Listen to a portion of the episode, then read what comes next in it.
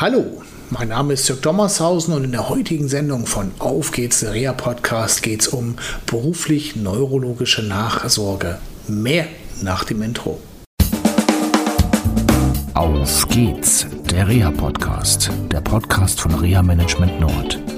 Mit Tipps und Ideen zur Rehabilitation für Unfallopfer, Rechtsvertretungen und Versicherungen. Ich habe schon öfters äh, an dieser Stelle davon berichtet, dass es nicht nur darum geht, Maßnahmen in irgendwelchen Reha-Einrichtungen durchzuführen, sondern es geht auch darum, die Ergebnisse langfristig in das Alltagsleben reinzutragen oder zu übertragen. Und äh, dazu gehört halt einfach erstmal Klarheit zu bekommen. Und ich hatte ja an dieser Stelle schon von einer beruflich-neurologischen Assessment-Maßnahme berichtet, die ich seinerzeit mit Reha Aktiv Bersenbrück durch durchgeführt hatte. Und die hatte für mich so manche Überraschung mitgebracht, denn äh, die Ergebnisse dieser Maßnahme waren äh, nicht so gut. Das heißt, äh, es war ein wichtiges Feedback für alle, die mit den Betroffenen zusammenarbeiten. Einmal, dass die, ähm, ja, sagen wir mal, Leistungsfähigkeit doch nicht so groß ist und dass es Probleme bei der Informationsverarbeitung gibt, die vorher so nicht bekannt war. Und auch ein wichtiges Feedback war, dass das, was wir bisher veranlasst hatten im Rahmen von medizinischen ambulanten Maßnahmen, nicht ausreichend ist und war, um langfristig sowohl die Teilhabe am Arbeitsleben, aber auch die Teilhabe äh, am sozialen Leben sicherzustellen. Denn es gab bei den Betroffenen gewisse Rückzugstendenzen aus dem ja, Leben in der Gemeinschaft. Und ähm, ja, wie trägt man das dann weiter, so ein Ergebnis? Ganz einfach. Ich bin mit einem Arbeitspädagogen von Rea Aktiv Bersenbrück zum Arbeitgeber gefahren. Wir hatten dieses Gespräch schon mal vorbereitet und ähm, besprachen dann so ein bisschen, wie sieht der Arbeitgeber seinen Arbeitnehmer am Arbeitsplatz und ähm, ist das deckungsgleich mit den entsprechenden Ergebnissen und wie kann man in der Zukunft hm, verhindern, dass der Betroffene ähm, ausfällt. Also was wichtig ist für den Arbeitgeber, wenn es um die Entgeltfortzahlung geht und daraus resultierende Belastungen, aber natürlich auch Ängste beim Unfallopfer zu nehmen und sicherzustellen, dass der Arbeitsplatz wirklich dann auch sicher ist. Also, und das ist natürlich eine große Aufgabe. In diesem Gespräch, was wir geführt haben, was wirklich ähm, ja, fast anderthalb Stunden gedauert hat und der Arbeitgeber hat sich sehr viel Zeit genommen, kam raus, dass der Arbeitgeber schon ganz viele Maßnahmen getroffen hat am Arbeitsplatz organisatorischerweise, die den Betroffenen entlasten und die auch den empfohlenen Strukturen, die im Rahmen der Assessment-Maßnahme bei Reaktiv erarbeitet werden konnten, auch entsprachen.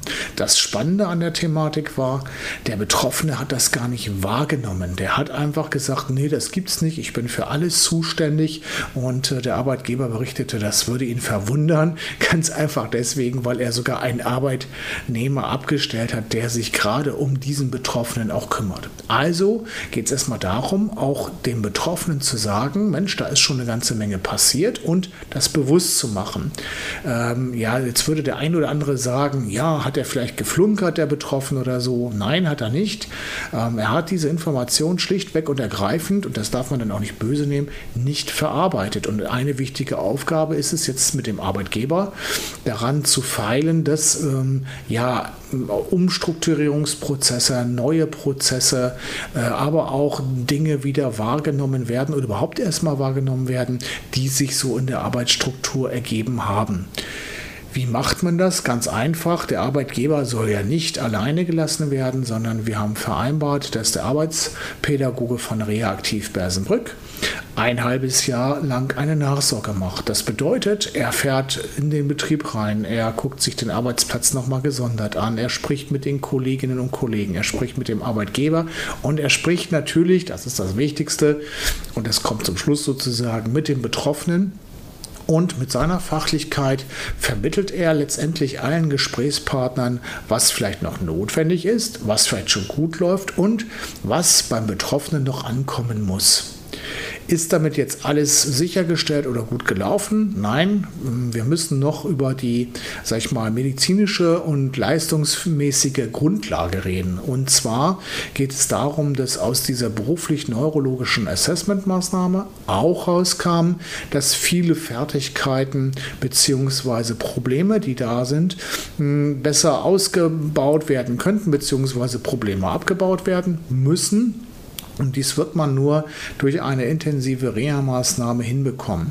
Wo bekommt man die? Sicherlich nicht bei Standard-Reha-Trägern, die nach dem SGB arbeiten, also so typische Reha-Kliniken. Ähm, ja, da habe ich ja schon oft genug darüber berichtet, was da so abgeht, sondern ähm, da denken wir zurzeit über eine Spezialmaßnahme nach und das muss noch alles beantragt werden bei der Kostenträgerin, weil die Maßnahme dort nicht von der Sozialversicherung übernommen wird. Da bestehen keine Vertragsverhältnisse. Da ist die Sozialversicherung manchmal ein bisschen schwierig, wenn wir mal die Berufsgenossenschaften außen vor lassen. Äh, ganz wichtig jetzt erstmal für den Betroffenen, er kriegt Sicherheit, der Arbeitgeber kriegt Sicherheit, er kriegt eine Unterstützung und ähm, ja, letztendlich ist, ist das Ziel, die Teilhabe am Arbeitsleben sicherzustellen und aber auch dann daran zu arbeiten, wie es mit der Teilhabe im sozialen Leben weitergeht. Denn der Betroffene selber hatte berichtet, dass er ja sich immer mehr zurückzieht aus dem sozialen Leben. Der Freundeskreis besteht gar nicht mehr oder fast kaum mehr.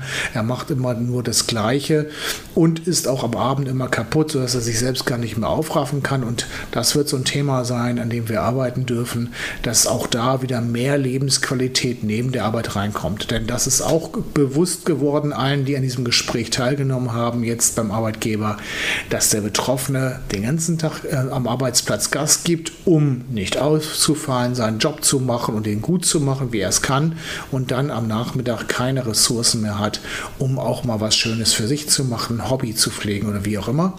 Und darauf dürfen wir alle jetzt auch Rücksicht nehmen und das ist auch eine Aufgabe, die allen, die da am Tisch gesessen haben, mit zufällt, darauf zu achten. Denn das ist wichtig, um gesund zu bleiben. So, das war's von mir erstmal. Ich wünsche euch euch noch eine schöne Zeit und bleibt vor allem gesund. Bis zum nächsten Mal. Tschüss.